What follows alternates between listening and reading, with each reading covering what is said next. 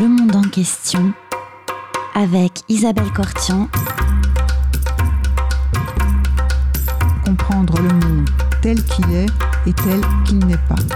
Bonjour à tous et à tous et bienvenue sur Radio Cause Commune 93.1 dans le monde en question. Aujourd'hui, j'ai le plaisir de recevoir Meriem Septi. Bonjour Meriem Septi. Bonjour. Vous êtes euh, spécialiste de philosophie médiévale de langue arabe, chargée de recherche au CNRS et vous collaborez à l'école pratique des hautes études. Vous publiez euh, un livre sur Avicenne aux éditions du CERF, Avicenne, prophétie et gouvernement du monde. Et c'est l'occasion pour nous et nos auditeurs et nos auditrices de vous inviter à parler d'Avicenne et de vos recherches. Qui est Avicenne? Est-ce que vous pouvez euh, nous présenter ce philosophe? Alors, Avicenne est, né en, 980, au Xe siècle, dans une région euh, orientale du monde qui euh, aujourd'hui correspond à l'Ouzbékistan. Il est né euh, près, de, près de Bukhara, dans une petite bourgade appelée Afshana. À cette époque, l'Ouzbékistan, enfin, Bukhara était sous la dynastie, une dynastie persane, la dynastie des Safavides. Mhm. Et très probablement, le père d'Avicenne était un dignitaire, un haut fonctionnaire de la dynastie Safavide et il a pu procurer à son fils une, éducation euh, de très haut niveau, au niveau euh, euh, culturel. Donc il a le petit Avicenne nous a, enfin Avicenne nous a laissé une, tout ça on le sait parce qu'il nous a laissé une biographie. Oui. Donc on, connaît son, enfance, on connaît son histoire. Donc né en 980, au Xe siècle.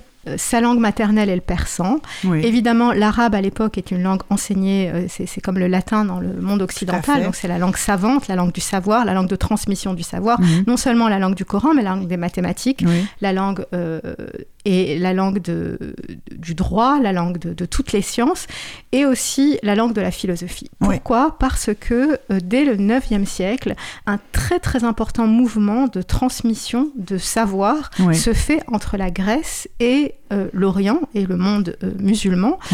Ce sont des pans entiers de la connaissance grecque qui vont être traduits en arabe. Un immense mouvement de traduction, de traduction. et de mettre à disponibilité donc du public euh, qui euh, savant. du public savant hein, parce qu'à l'époque dans le monde effectivement tout ce n'est pas encore l'éducation obligatoire. l'instruction obligatoire partout. Et donc euh, tout ce que les Grecs ont produit est traduit. Une grande partie. La physique, les livres d'oniromancie, de, Foucault, de, de, de, Foucault, je sais pas, des spécialistes de, fauconnerie, euh, de philosophie, Platon, Aristote, mais aussi les commentateurs d'Aristote, Thémistius, Simplicius, Alexandre d'Aphrodise, et aussi les néoplatoniciens, mais ça j'en reparlerai. Donc il y a un vocabulaire, un vocabulaire philosophique qui se constitue en langue arabe, ce qui fait que l'arabe devient la langue aussi de la philosophie. Donc le jeune Avicenne est initié très tôt à l'étude du Coran, l'étude du fiqh, c'est-à-dire du, droit euh, musulman, mais aussi mathématiques. Euh, il est un professeur de mathématiques. Il, est, euh, il manifeste des, des capacités d'une précocité extraordinaire. Très vite, il se démarque. Très rapidement, il, parle de son professeur de mathématiques comme quelqu'un qui, s'est arrêté en route et il a dû poursuivre par lui-même l'étude des mathématiques parce qu'il il, il était beaucoup plus doué que, que son professeur et la médecine. Avicenne, à 17 ans, est déjà un médecin reconnu. Il est appelé au secours euh, pour soigner euh, un prince, euh, le prince Nuh ibn Mansour, qu'il soigne, et il devient, il, devient médecin attaché à la cour, ce qui lui donne l'accès à une bibliothèque énorme. Et c'est là qu'il découvre la philosophie et qu'il découvre notamment la métaphysique d'Aristote. C'est une très jolie histoire qui nous raconte dans cet homme qui a un, ego quand même important. Quand il parle de lui euh, dans, son, dans, dans, dans, sa, dans sa biographie, on voit quelqu'un qui connaît sa valeur à juste raison. Mhm. C'est vraiment un, un, très grand génie. Mais il nous dit qu'il découvre ce livre qui s'appelle en, en, en, arabe euh, ce qui est après la physique, donc vraiment qui traduit le grec métaphysique, métaphysique parce que en grec ça veut dire ce qui vient après la physique, donc le monde qui dépasse le monde sensible, le monde physique. Et Avicenne nous dit Je l'ai lu 40 fois, jusqu'à presque le connaître par cœur, mais j'ai pas compris. Je n'ai pas compris de quoi parlait ce livre. Et il nous raconte qu'il prie euh, pour essayer de comprendre. Et il se promène dans, le bazar. Et là, il découvre un, une, il y a un marchand de livres qui lui dit écoute, j'ai pour toi un livre formidable d'un grand philosophe qui s'appelle Farabi et qui, euh, voilà, est-ce que tu le veux, sachant qu'à l'époque les livres sont extrêmement chers. Hein. Un, livre, c'est un manuscrit, c'est donc un livre écrit à la main. Euh, le papier, recopié, le recopié, voilà, recopié à la main. Le papier existait déjà puisqu'il a été à partir du 7e siècle grâce euh, aux prisonniers chinois, il a circulé dans le monde musulman. Donc c'est pas du parchemin, c'est du papier, mhm. mais ça coûte extrêmement cher. Donc Avicenne achète ce livre, rentre chez lui, le lit, et là il a une fulgurance. Il comprend enfin quel est le de quoi, parle, la, métaphysique, la, métaphysique, la métaphysique, la métaphysique. et là, en fait, il comprend qu'il y a la métaphysique ne parle pas de Dieu, mais elle parle de l'être en tant qu'être. Ouais. Et Dieu est un des êtres, le, le, le seul parfaitement nécessaire. Tout ce qui n'est pas Dieu est contingent par soi, c'est-à-dire peut ne pas être. Mais Dieu est le seul être qui est de manière nécessaire. Et mais la métaphysique ne parle pas que de Dieu, elle parle aussi de Dieu. Dieu est un étant, elle mhm. parle de Dieu comme étant, comme l'étant nécessaire. Mais la métaphysique est un traite de l'être. Qu'est-ce que l'être? Etc. Et donc là, il a une, une, révélation et il, euh, voilà, c'est donc c'est assez beau cette, cette, cette description euh, de son de cet héritage grec qui est reçu, qui est reçu et qui va être réinterprété euh, par ces philosophes. Hein. Alors ces philosophes, quand je parle de Farabi, d'Avicenne, il y a aussi El-Kindi avant Avicenne, Kindi qui a eu un rôle très important parce que c'est lui qui a dirigé une des institutions dans laquelle avaient lieu ces mouvements de traduction dont que j'ai évoqués tout à l'heure. à partir du 7e siècle. Kindi, c'est le 9e. 9e, oui. Voilà, donc il y, a un grand le mouvement, de traduction. Alors, c'est, il commence et il, le mouvement de traduction alors, des œuvres grecques en, en langue arabe. Alors, il, y a, il commence au 9e, mais il, se poursuit, et il y a même des, des, œuvres qui ont été traduites plusieurs fois. Par exemple, le De Sensu d'Aristote existe en, en, deux, en, deux, en deux versions, la métaphysique d'Aristote aussi. Donc, il y a, il y a vraiment... Euh, et, et, ce qui est extraordinaire, vraiment, c'est cette constitution d'un vocabulaire, c'est-à-dire de termes techniques philosophiques. et ça, ça c'est un apport qui va marquer euh, non seulement la philosophie de langue arabe, mais aussi après la théologie, parce bah que les théologiens, à partir du XIIe siècle, sont très redevables, notamment à Vicenne. Donc il y a vraiment, on va assister à une philosophication, c'est-à-dire vraiment la, pensée philosophique à travers son vocabulaire va euh, infuser tous les domaines du savoir dans le monde musulman. Ça, c'est mhm. quelque chose qu'on ne dit pas assez. Hein. On nous répète mais vous êtes là pour ça. Voilà, que la philosophie est morte au XIIIe, mais ce qu'on sait moins et ce qu'on sait aujourd'hui de plus en plus, nous les chercheurs, mais qu'il faut transmettre, c'est que euh, la philosophie n'est pas morte, mais qu'elle a vraiment infusé des, des pans entiers du savoir. Hein à sa fois le savoir mystique, la connaissance, les traités mystiques, les traités théologiques, etc. Donc, euh, ces philosophes, Farabil, Kindi, Avicenne, se considèrent comme des felesifa. Et dans felesifa, qui est arabe, on entend philosophe. Parce mhm. qu'en fait, c'est la translittération du mot philosophe. Mhm. Ils se considèrent comme les héritiers directs de, de ce mouvement extraordinaire que constitue la philosophie grecque. Et il y a aussi une autre belle histoire par rapport à cette transmission, c'est que le calife qui a, qui a, qui a initié le mouvement de, de, traduction a rêvé d'Aristote qui lui demandait de le faire. Voilà. Ah. Donc il y a vraiment une, une, transmission qui se fait à un niveau symbolique aussi très fort. Hein. Euh, donc ce sont des penseurs qui se considèrent comme philosophes et qui, qui se considèrent comme héritiers de ce mouvement philosophique grec. Ceci étant, il y a des questionnements qui sont liés à leur, à leur histoire propre. Hein. Ce sont des hommes euh, euh, donc, qui, qui, vivent dans ces régions euh, orientales du monde, qui sont musulmans de naissance. Après, je ne vais pas rentrer dans le détail, mais en tout cas qui sont musulmans et qui, en tant que philosophes, vont aborder des questions propre au monothéisme et au monothéisme musulman. La question de la providence divine, la question de la prophétie, la question, l'angélologie pour Avicenne. Mhm. Euh, donc toutes ces questions vont être abordées, non pas ils ne vont pas les aborder en théologien, mais ils vont les aborder en philosophe. Et qu'est-ce que c'est que la philosophie? C'est essayer de rendre raison rationnellement à l'aide d'outils logiques, notamment à l'aide des outils logiques développés par Aristote dans son Organon, mhm. de, du monde. Ouais tout. Et, et Avicenne est un penseur, vous m'avez demandé son importance. Oui. Son importance, elle est grande. C'est un penseur systématique. C'est un penseur qui a conçu un système philosophique où tout se tient. C'est assez éblouissant quand, quand, on le travaille. Et donc vraiment, il, rend raison du monde. Il a écrit plusieurs ouvrages, dont la première encyclopédie philosophique de l'histoire, qui en français s'appelle Le Livre de la guérison, le Kitab al-Shifa mhm. en arabe.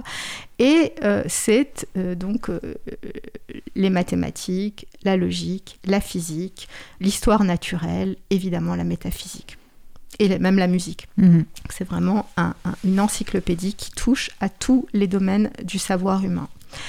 Alors Avicenne est important dans le monde musulman puisqu'il va grâce à ce système, et il a abordé à peu près toutes les questions qu'on peut se poser, hein, mhm. euh, de euh, l'utilité de la prière votive à euh, les, les, les qu'est-ce que c'est qu'un rêve, un rêve, enfin une vision véritable, hein, aux questions logiques les plus pointues, aux questions métaphysiques les plus pointues, tout ça systématisé, notamment dans le livre de la guérison. Et Avicenne va être, donc il va influencer énormément le monde musulman, notamment, comme je le disais tout à l'heure, euh, les, philosophes, les, théologiens à partir du XIIe siècle, des gens comme Fakhreddin al-Razi et aussi euh, El-Razali, qui le mhm. critique, mais qui lui doit beaucoup. Ouais. Avicenne est souvent très critiqué, mais tout le monde lui doit beaucoup. Vraiment, hein, au point qu'il est parfois difficile de comprendre la pensée qui vient après si on ne le connaît pas. Et à partir du XIIe siècle... C'est logique c'est logique. C'est logique. C'est le cas aussi, euh, en général, de toute l'histoire de la philosophie. Des grands penseurs, oui, des grands penseurs. Des grands penseurs. On, a du mal à, comprendre quoi que ce soit de la philosophie grecque si on ne connaît pas Aristote et Platon. Exact. Et euh, au XIIe siècle, euh, en Espagne, à Tolède, une partie de son œuvre va être traduite en latin. Il notamment la partie physique du livre de la guérison, mhm. la métaphysique, mais aussi son canon de médecine et euh, qui sera retraduit d'ailleurs à la Renaissance au XVe siècle en Italie. Et donc, il va être découvert par les auteurs latins. Et les auteurs latins euh, sont intéressés par beaucoup de choses. D'abord parce que, comme eux, il est monothéiste. Comme eux, il aborde des questions qui les intéressent, mais en philosophe, avec les outils grecs. Et ça, c'est quelque chose qui, est, euh, qui, a, beaucoup de valeur. Et il aura une, grande influence sur euh, Thomas d'Aquin. Là, des, travaux de, des libérales ont montré, Jean-Baptiste Brenet aussi. on montre sa théorie, de, toute sa, sa théorie de la connaissance. Sa psychologie a une très grande importance aussi, une très grande influence euh, sur des gens comme euh, Albert le Grand. Euh, par exemple, sa doctrine des sens internes. je vais peut-être dire un mot sur sa psychologie. La psychologie au sens classique, c'est ce qui concerne l'âme, et l'âme en lien avec le corps. Et c'est le rapport de cette âme dotée d'un corps avec le monde, avec le mhm. monde sensible. C'est qu'est-ce que je connais, comment je connais, pourquoi je connais, quels sont les processus de connaissance, etc. Tout ça est abordé dans euh, la psychologie au sens classique. Euh, le traité de l'âme du livre de la guérison est un ouvrage majeur, hein, traduit euh, lui aussi en, latin au XIIe siècle, qui se demande comment c'est se composer d'âme et de corps qu'est l'homme, hein, d'une âme immatérielle et d'un corps matériel. Déjà, comment peut-on arriver à une unité mhm. et comment l'homme connaît et comment et pourquoi il connaît le monde. Mhm. Et Avicenne va vraiment intégrer le corps. Hein, parce que c'est un médecin, il ne faut pas l'oublier, c'est un médecin. Et donc, il va développer euh, toute une physiologie tout un, et, tout un, système, notamment cette, euh, ce système des sens internes. Donc, il y a les cinq sens externes que, que, tout le monde connaît, euh, oui, la vue, l'odorat, etc., le toucher. Et en plus de ces sens externes, l'homme, l'être humain, est doté de sens internes. Les sens internes, il y a le sens commun, il y a une première faculté de mémoire qui s'appelle, bon, le nom n'a pas d'importance, il y a euh, l'imagination, il y a l'estimative, qui est une faculté très importante qu'on retrouve dans quasiment tous les traités médiévaux latins. Et il y a une autre, une, une, autre forme de mémoire. Et donc, euh, il faut essayer de comprendre, Avicenne essaye de comprendre comment ce monde qui m'est extérieur, comment je vais intérioriser petit à petit ces données. Hein. Quand je vois un verre d'eau là qui est devant moi, qu'est-ce qui se passe? Donc Avicenne va nous dire l'image, la forme de ce, de ce verre va s'imprimer dans mon cerveau. Et il place, contrairement à Aristote, les données de la connaissance non pas dans le cœur mais dans le cerveau. C'est-à-dire que les, sens internes sont placés dans le cerveau, mhm. pas dans le cœur. Mhm. Ça c'est déjà très très important. Et donc euh, on voit qu'on ne voit pas le monde tel qu'il est, mais on voit le monde tel que notre cerveau va le il y a une espèce de synthèse qui va s'opérer mhm. au niveau donc ça ou schématisme ou à perception exactement donc il y a une distinction entre la sensation et la perception hein. donc je, je, je, voilà, entre le rouge qui, m'apparaît et le rouge qui va, que, je vais ensuite intérioriser. Donc il y a une réflexion extrêmement importante et, très riche, très complexe et très très riche, qui va avoir une très grande importance euh, dans le monde latin. Voilà. Et le, son traité de l'âme euh, est, beaucoup traduit euh, beaucoup circulent beaucoup dans le monde latin. Il y a des centaines de manuscrits, puisque c'est comme ça qu'on sait qu'un ouvrage a beaucoup circulé. Il y a beaucoup de manuscrits, on a retrouvé énormément de manuscrits. de le recopier. Voilà, il est étudié, il est recopié, il est critiqué, mais il est là, il sert de base. Hein. De même que son canon de médecine sert de base à la, à la médecine en Occident jusqu'à quasiment au XVe siècle. C'est la mhm. base de l'enseignement de la médecine. Euh. Donc c'est un penseur majeur.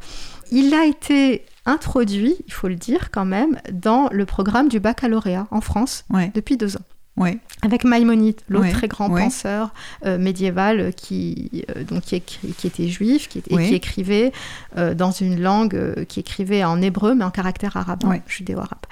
Et ces deux immenses penseurs médiévaux sont rentrés dans le programme du baccalauréat depuis deux ans. Et ça, c'est quand même, ça, ça, c'est important.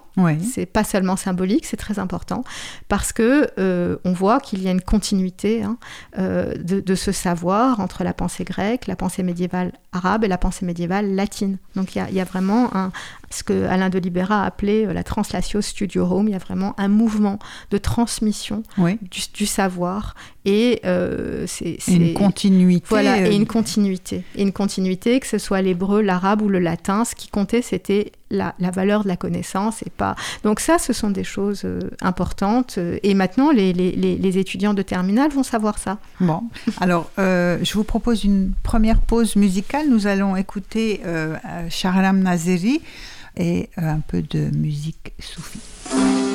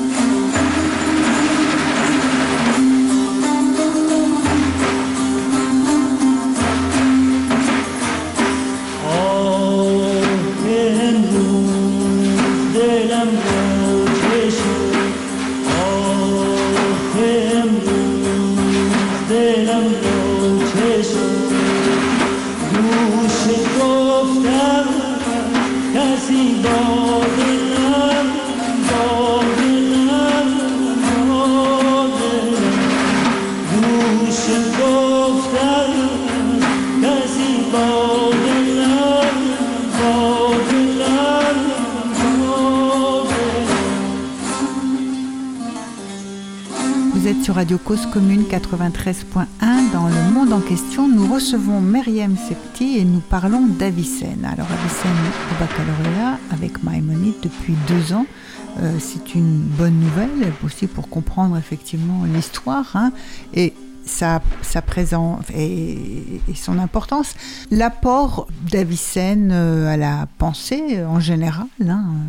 donc vous nous l'avez montré. Est-ce qu'il y a encore d'autres points que vous voulez souligner ou est-ce qu'on rentre plus, encore plus profondément dans la philosophie même et dans l'objet de votre livre? Je pense avoir dit euh, là ce qui me venait. Il y a peut-être d'autres choses qui viendront au, cours de la discussion et je ferai des apartés. D'accord. Alors, si on, parlait davantage de, l'objet propre de votre livre, euh, on va peut-être en passer, on est au 12, enfin, néoplatonisme, dont vous avez dit que vous reparleriez tout à l'heure, euh, la façon dont effectivement euh, Avicenne construit sa pensée, pense son lien avec la philosophie euh, grecque notamment, cette traduction, et puis sa, position par rapport à la question de la nécessité d'interpréter l'exégèse sur la médiation. Alors, l'histoire de la réception du néoplatonisme euh, dans le monde, dans ce monde musulman, comme je disais tout à l'heure, donc Avicenne est, un perse hein, de naissance.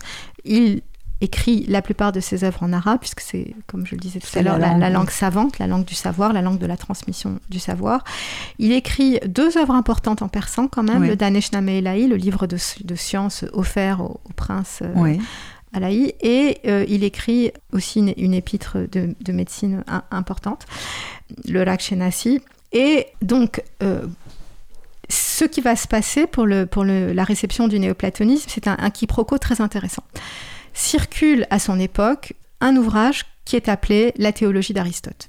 La théologie d'Aristote, qui est considérée par euh, Avicenne, Falabi comme étant un ouvrage d'Aristote, est en réalité constitué des trois dernières Énéade de Plotin. Alors Plotin est un auteur très très important, beaucoup moins connu que Platon, parce qu'il n'est pas étudié euh, au lycée, et donc euh, en général les gens qui n'ont pas fait d'études de philosophie, ne, le connaissent pas.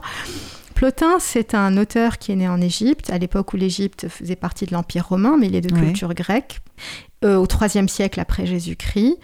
Il a laissé une œuvre majeure pour l'histoire de la philosophie qui a été réunie par son disciple Porphyre sous le nom de Énéade. Donc il y a six Énéades, six volumes, six Énéades. Énéade, ça veut dire neuf, et euh, chaque Énéade est composé de neuf traités.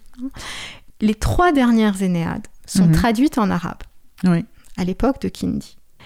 On ne sait pas pourquoi.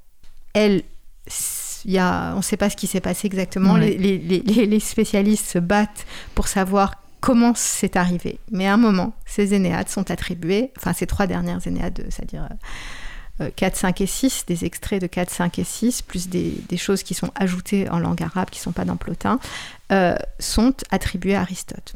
Ce qui fait que un philosophe comme Avicenne, d'ailleurs qui commente la théologie d'Aristote, vont être face à, et il s'en rend compte, il est très intelligent, à une difficulté, comment concilier euh, ce Dieu-là, ce Dieu de la théologie, qui est un Dieu...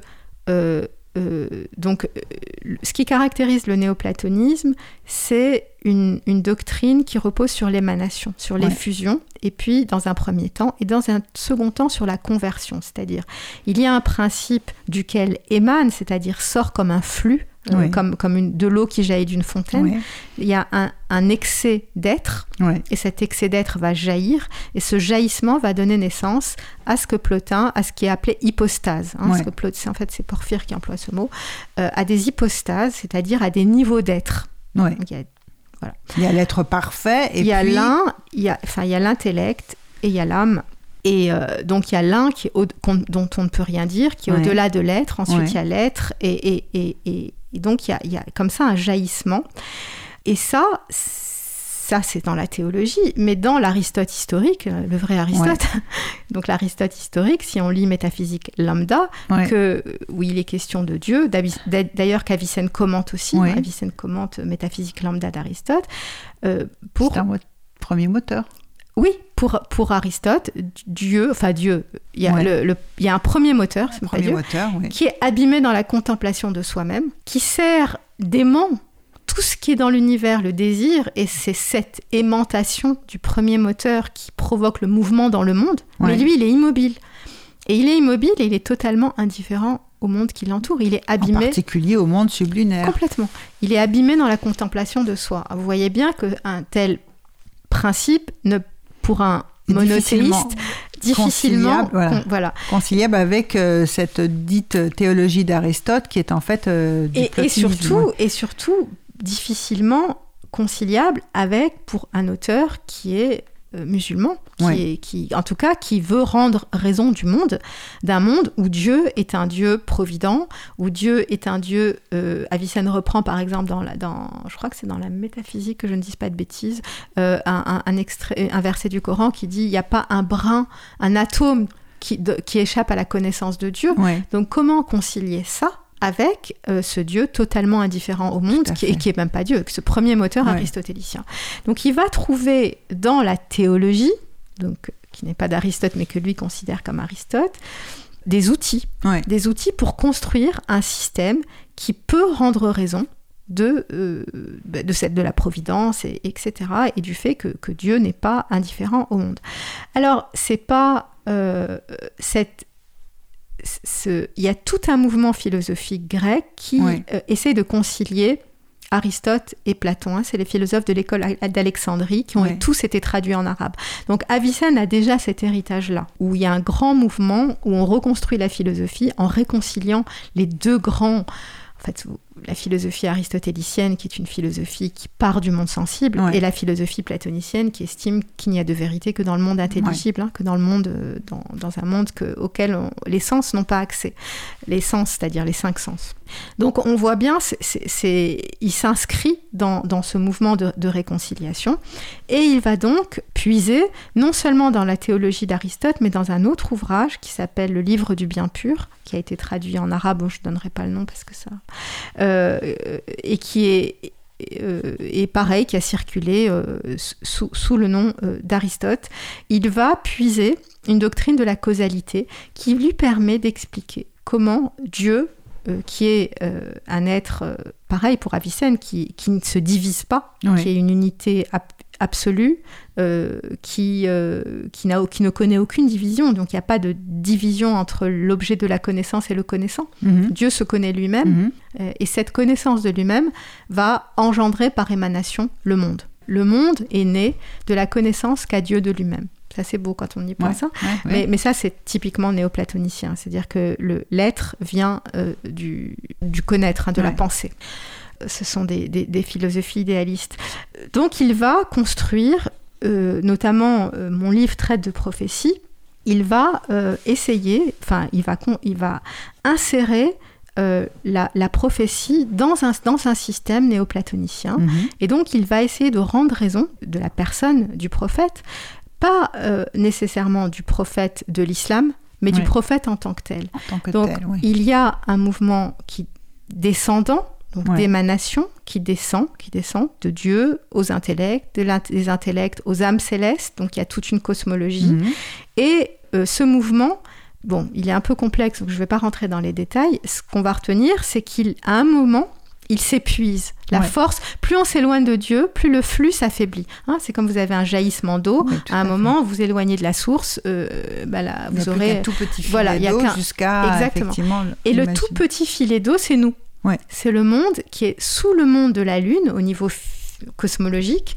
Donc il y a la, Lune, la sphère de la Lune, et en dessous il y a le monde, notre monde à nous. Le monde céleste, c'est-à-dire celui qu'Aristote appelle le monde de la génération et de la corruption, le monde de la mort, le monde du mouvement.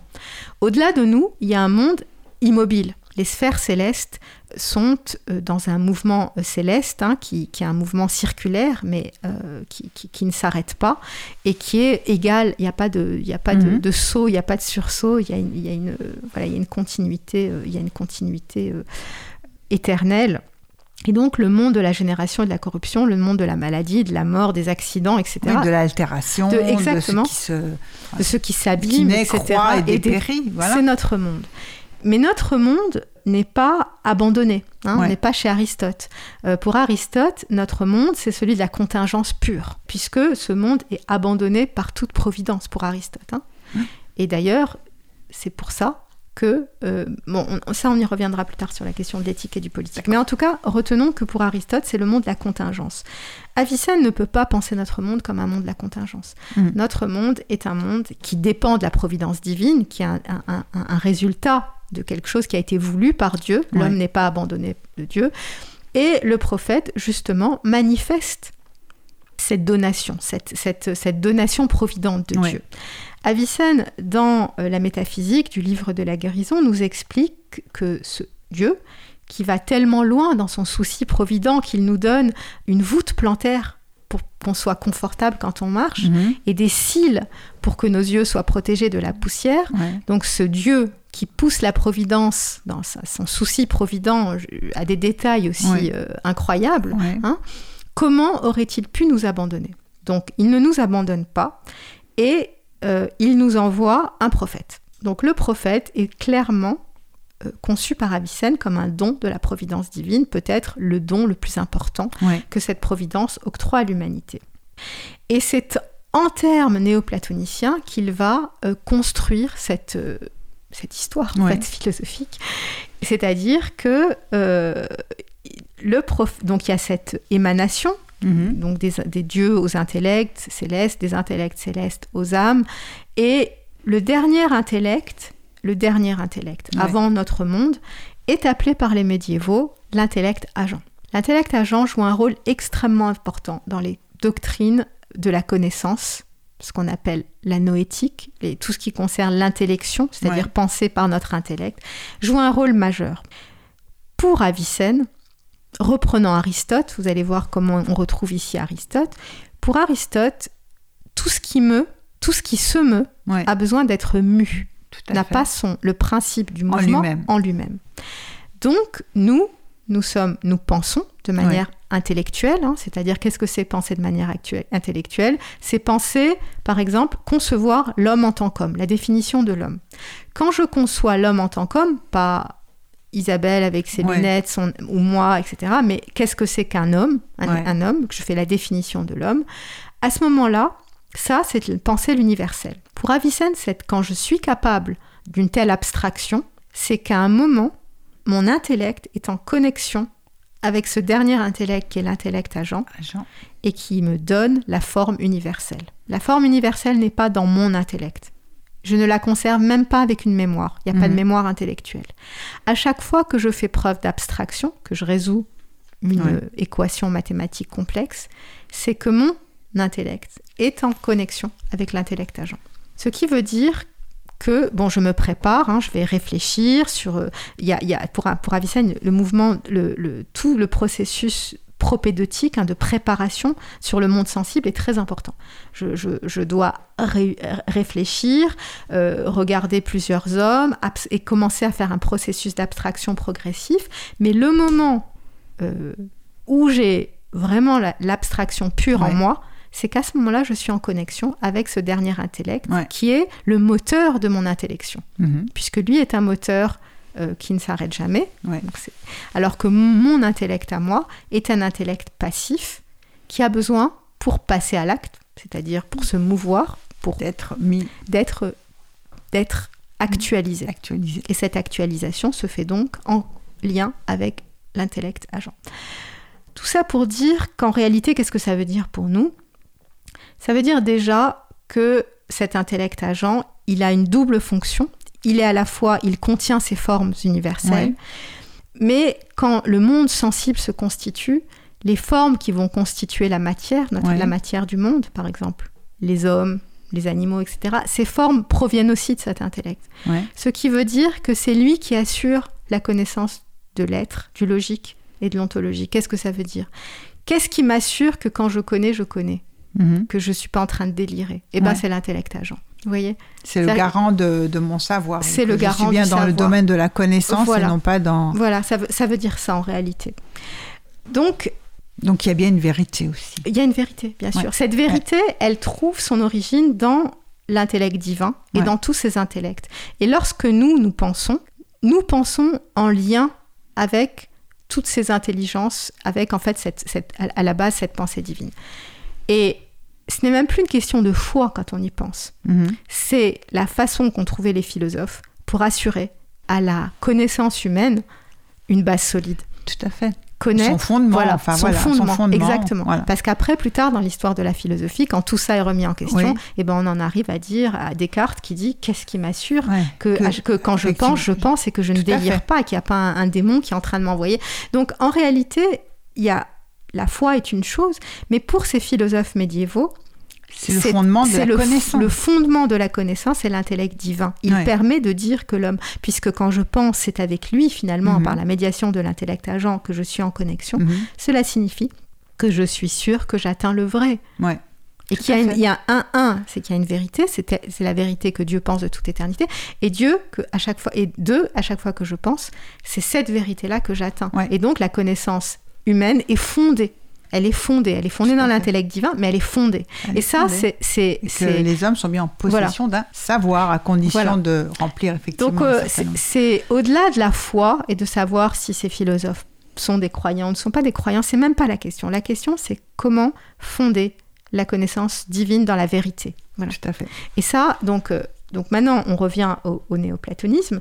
Avicenne va prendre ces outils conceptuels que lui donne euh, le néoplatonisme, donc avec euh, c'est compliqué, hein, donc avec le système d'émanation, mais aussi dans le néoplatonisme, il y a deux mouvements qui sont qu'on ne peut pas penser l'un sans l'autre. Un, c'est la descente dont on a parlé, et ce dont on n'a pas petit niveau de, voilà.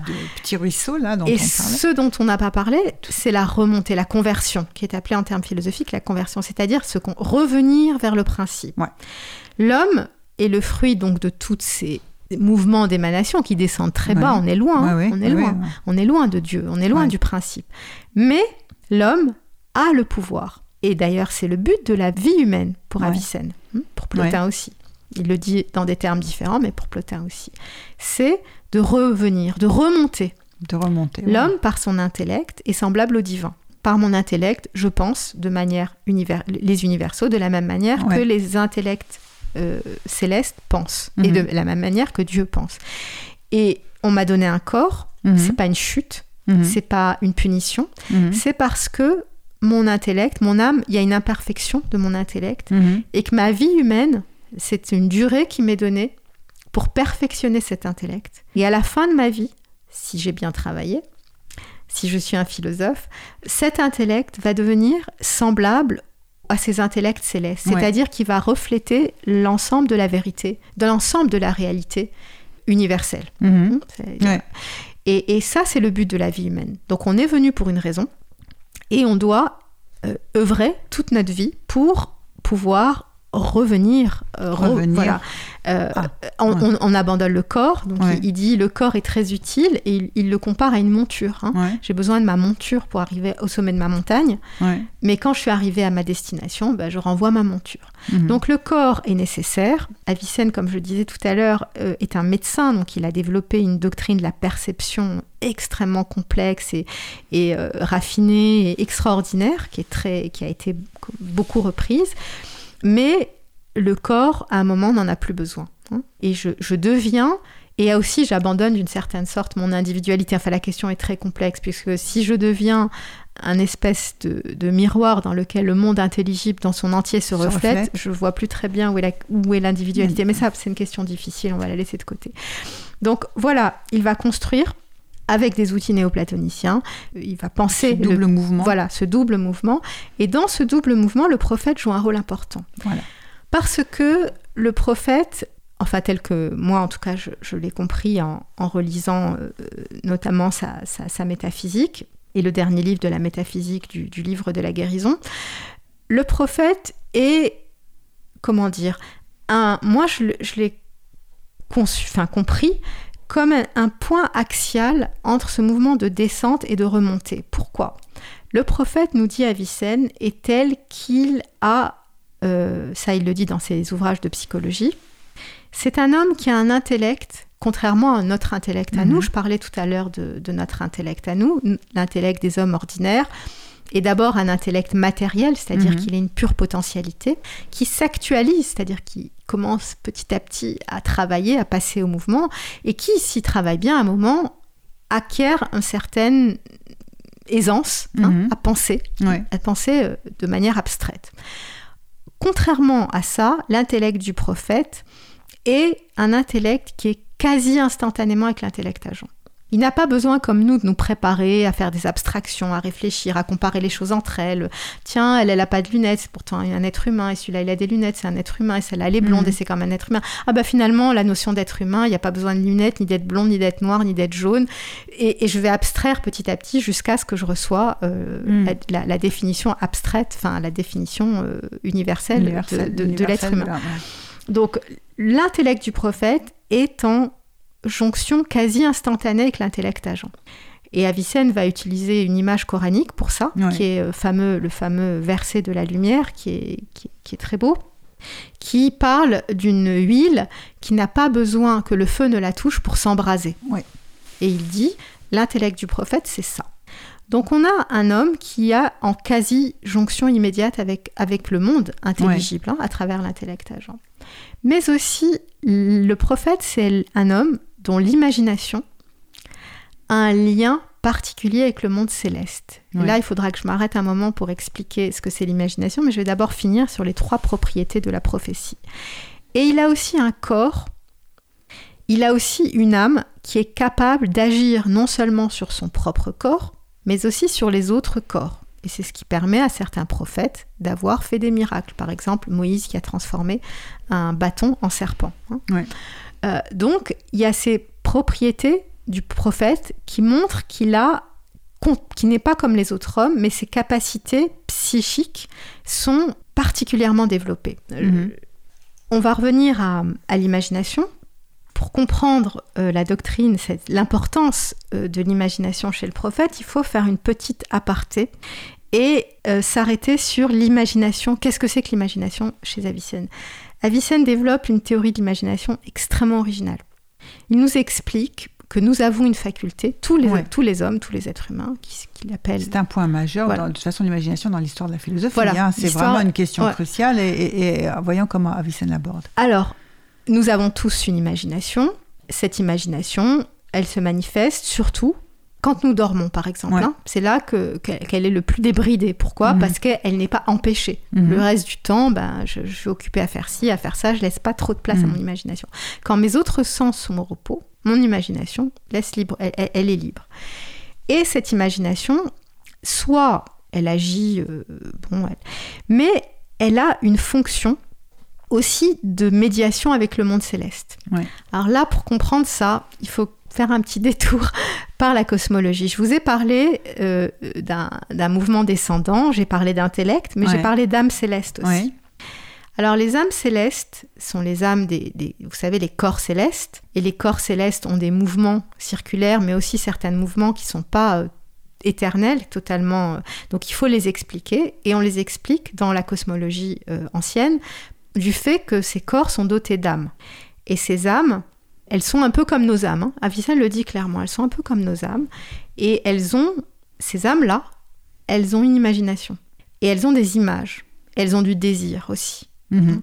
Et, c'est ça qui va faire que les corps ont des, ont des mouvements qui ne sont pas des mouvements euh, complètement circulaires. Hein. Donc on voit une cosmologie qui est à l'époque scientifique parce que ces gens-là observaient le ciel et ils ont créé des il y avait c'est, le dixième est, est peut-être l'apogée euh, de la connaissance euh, de l'astronomie euh, à l'époque et dans, dans cette partie du monde hein, à Bukhara il y a un observatoire extraordinaire il y a voilà des très très grands très très grands scientifiques. Donc on a, à l'époque, c'était la conception scientifique du monde, mais doté ce qu'on peut presque appeler d'une cosmogonie, c'est-à-dire que ces êtres-là sont des êtres vivants. Hein, sont des êtres vivants. Et euh, ces âmes, elles ont des, images, des formes. Et elles sont dotées d'imagination. L'imagination, c'est des images. Et ces images, c'est pas comme les intellects des, de l'universel. Hein. C'est pas euh, l'homme dans, mais des images précises. Mhm. Et quand je dors, certains rêves, pas tous les rêves, Avicenne est, très, euh, il nous explique qu'il y a plusieurs catégories de rêves. Il dit certains rêves, c'est, il est médecin, hein. donc certains rêves, si j'ai trop mangé, bah, je vais rêver que j'étouffe. Si j'ai très froid, je vais rêver que je suis euh, en train de, de, mourir dans une grotte glacée, etc. Donc certains rêves ne sont que la conséquence de ma journée, de mes soucis, de, mon état physique et, psychique. Par contre, il y a d'autres rêves qui mettent en relation mon imagination avec l'imagination des, sphères célestes. C'est ce qu'Avicenne appelle les rêves véridiques. Donc je vais me réveiller, ce qu'on appelle aujourd'hui un rêve prémonitoire, mhm. et je vais rêver d'une chose qui va arriver. Seulement, Avicenne nous dit, l'imagination, elle est particulière parce qu'elle va voir une vision, et la fonction de l'imagination, c'est l'imitation, qui, qui, est aussi la mimésis, qui est un concept aussi très important dans le néoplatonisme. Donc elle va toujours remplacer, en fait, cette vision, c'est comme si elle était trop forte pour elle, et elle va remplacer une image par une autre. Et Avicenne nous dit, dans euh, le Danesh Nameilaï, le livre de sciences euh, qui est écrit en persan, qu'ai-je rêvé pour que j'ai vu un, arbre, mais c'était quoi l'origine mhm. de la vision pour que j'en ai fait un arbre? Donc chaque personne, en fonction de son histoire, de sa culture, etc., va avoir des symboles privilégiés qui vont remplacer ces... Donc c'est extraordinaire parce qu'il dit, le rêve, il faut l'interpréter. Je dois remonter à la source de ma vision. C'est très moderne. Vous voyez? Donc j'ai rêvé d'un arbre avec un ruisseau. Que symbolise l'arbre? Que symbolise le ruisseau? Et oui, je ne peux pas m'arrêter simplement à ce rêve. Je dois remonter à la source, à la vision qui est la source.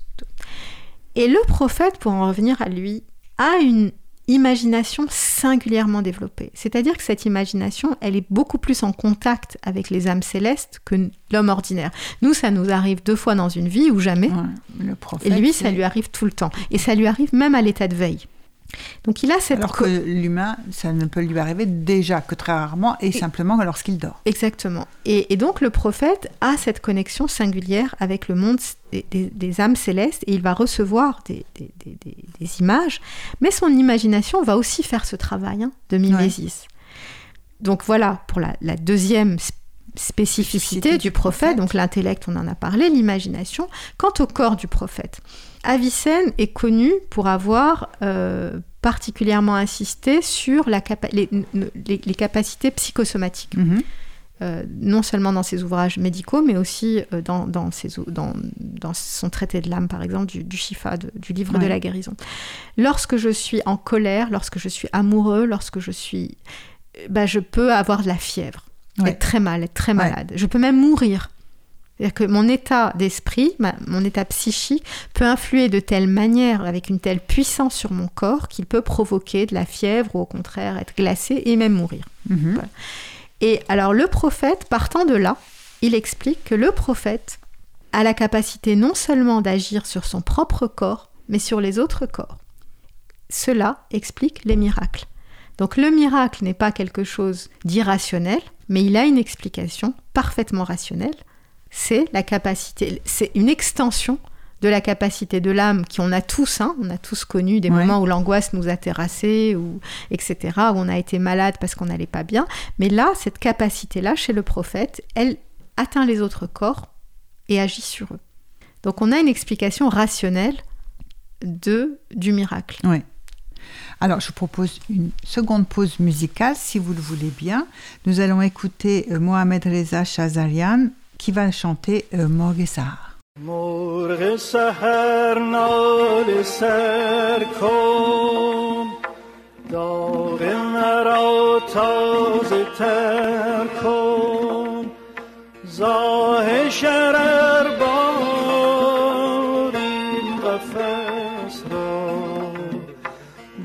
در شکر نازی راز برکن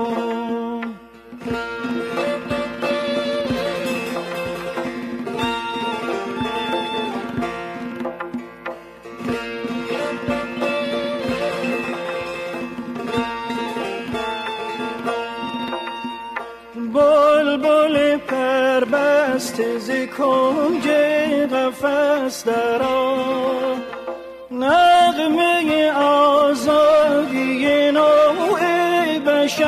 سرام و از نفسی عرصه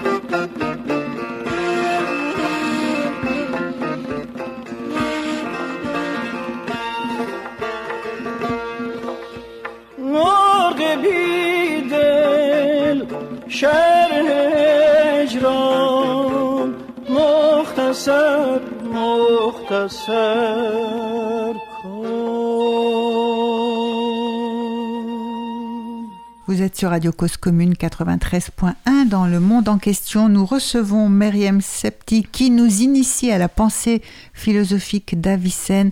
Euh, vous venez, Myriam Septi, de nous parler du prophète et de, des trois euh, propriétés essentielles hein, qui vont le caractériser.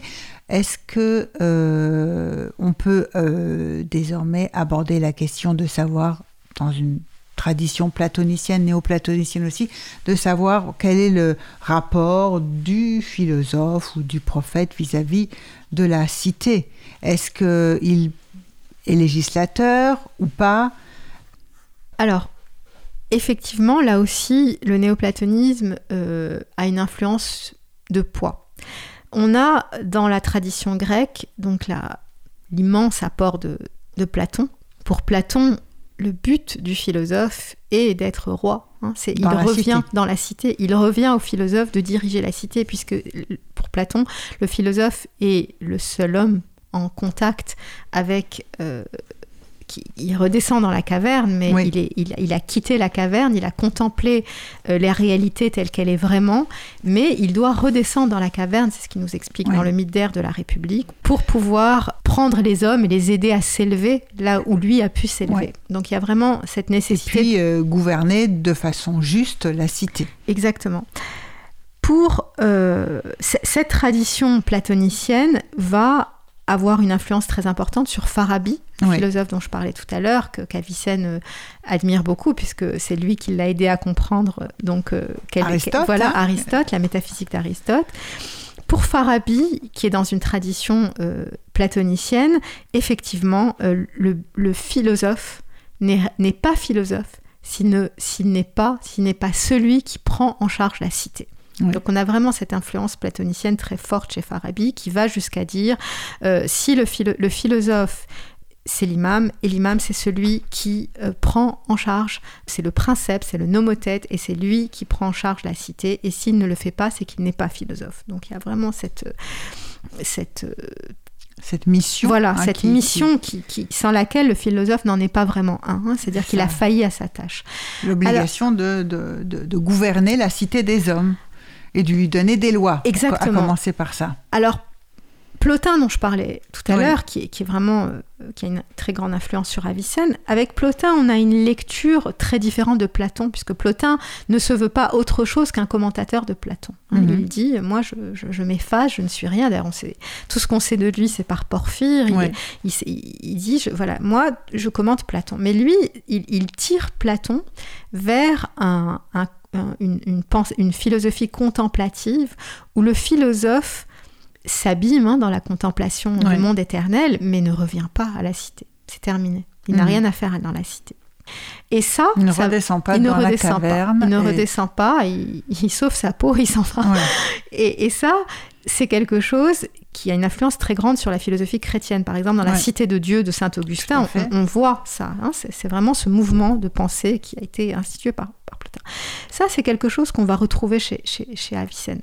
En réalité, le philosophe, Avicenne nous dit une chose très étonnante. Je vous disais tout à l'heure, euh, c'est un philosophe qui, nous dit que le, but de la vie humaine, c'est de devenir un pur intellect. C'est-à-dire qu'il y a cette, comment dire, cette valorisation. Pour lui, il n'y a, de vérité qu'intellectuelle, mhm. etc. Le but de la vie humaine, c'est de devenir un pur intellect en acte, etc.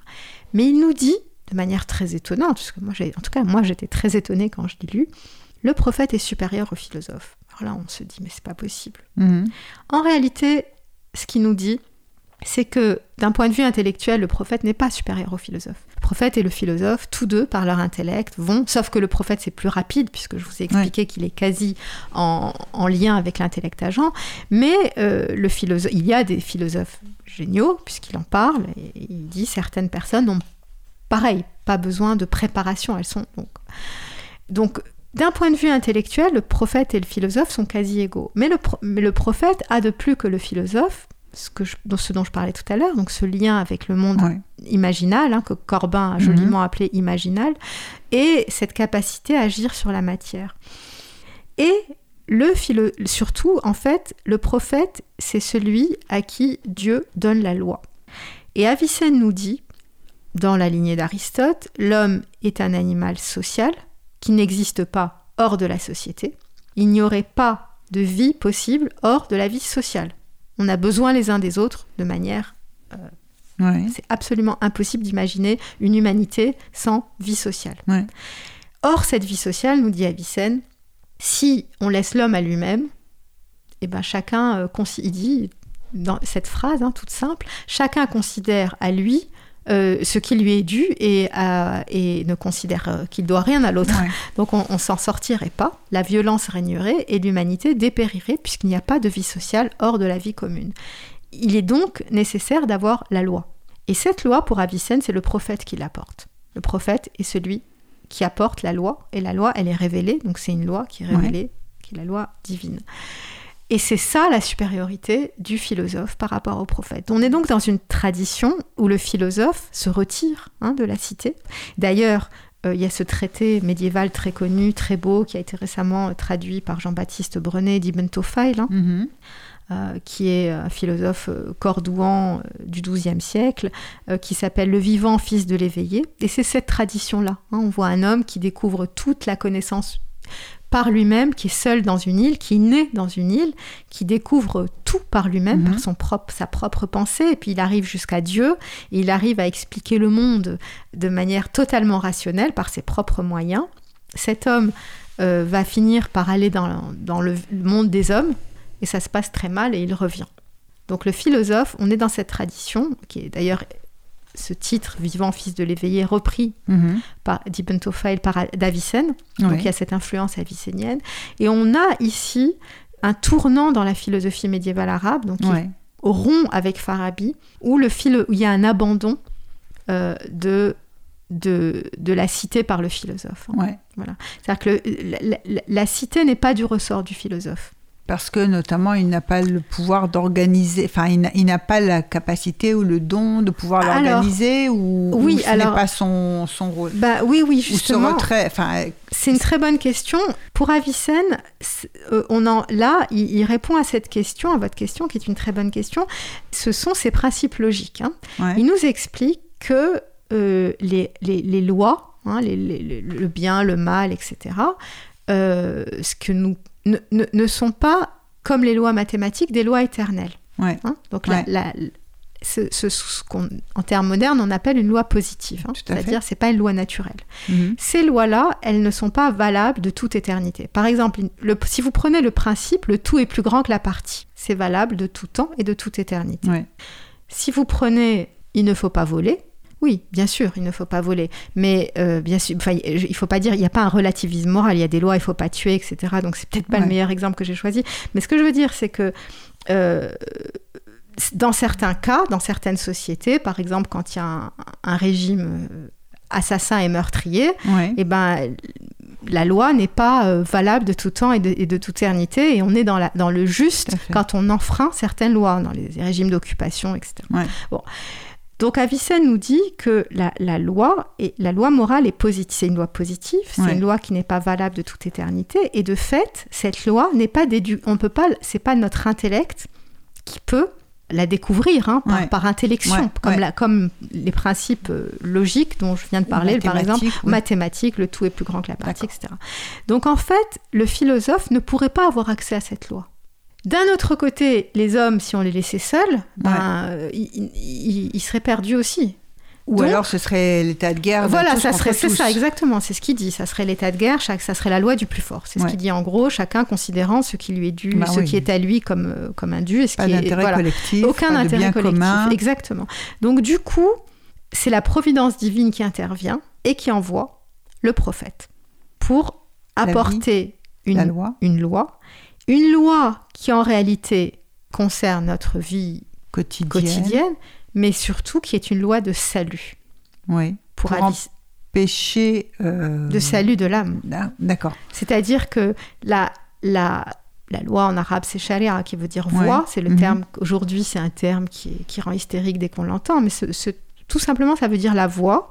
Et il désigne à la fois l'aspect politique, mais aussi rituel, et puis euh, aussi tout, tout ce qui concerne le, le- le salut de l'âme.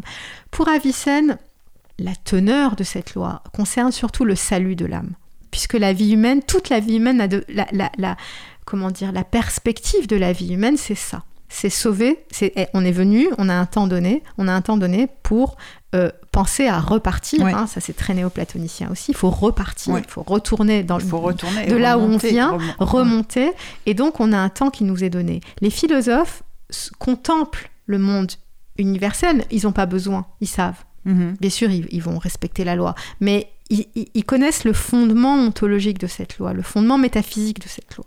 L'homme du commun, Ouais. monsieur, madame, tout le monde, lui, non. Donc il a besoin d'une loi qui à la fois lui dit ne vole pas, etc., mais surtout qui va le prendre par la main et l'aider à, à, à penser au retour. Ouais. Donc il y a cette, ici on voit cette connexion. Il y a un excellent livre qui a été publié récemment euh, par An- Anoush Ganjipour Ouais. qui s'appelle L'ambivalence politique de l'islam. Et il, ex- il explique effectivement que chez ces grands penseurs musulmans, euh, ce qui est du domaine spirituel et ce qui est du domaine politique, sont, c'est di- difficile à, à- à détacher. Et Ouais. on le voit là chez Avicenne. hein. Ouais.